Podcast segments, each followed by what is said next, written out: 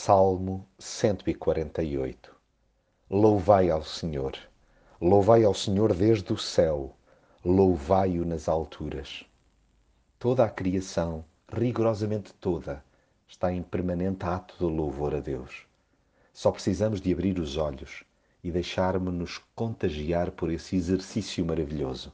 Começando pelo céu, é só atentar para o esplendor das estrelas, o calor do sol e o encanto da lua para nos rendermos ao Criador. A simples chuva, seja miudinha ou a cântaros, é uma expressão de adoração lindíssima a Deus. Ao invés de nos queixarmos dela e do suposto incômodo trazido à lufa-lufa citadina, deveríamos ficar com os olhos rasos de água por tamanha bênção e tão extraordinária expressão de culto.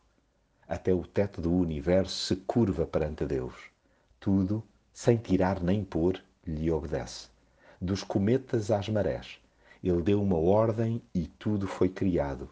Ele fixou tudo nos seus lugares para sempre e estabeleceu-lhes leis a que não podem fugir. Nas profundezas dos mares, até mesmo as espécies que o ser humano ainda não classificou exaltam a sua criatividade e indescritível sabedoria. Sim, raios e granizo, neve e neblina, ventos fortes, também se submetem ao seu poder. E não há montanha, pinheiro, laranjeira, fera, ovelha, passarinho ou sardanisca que fuja a tão sublime regra, sublinhar a beleza e a majestade de Deus.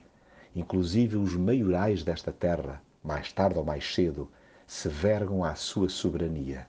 Juntemo-nos também nós, velhos e novos, a essa abençoada prática demos-lhe o destaque que só a ele é devido, pois o seu nome está acima de todos os outros e a sua glória está acima do céu e da terra.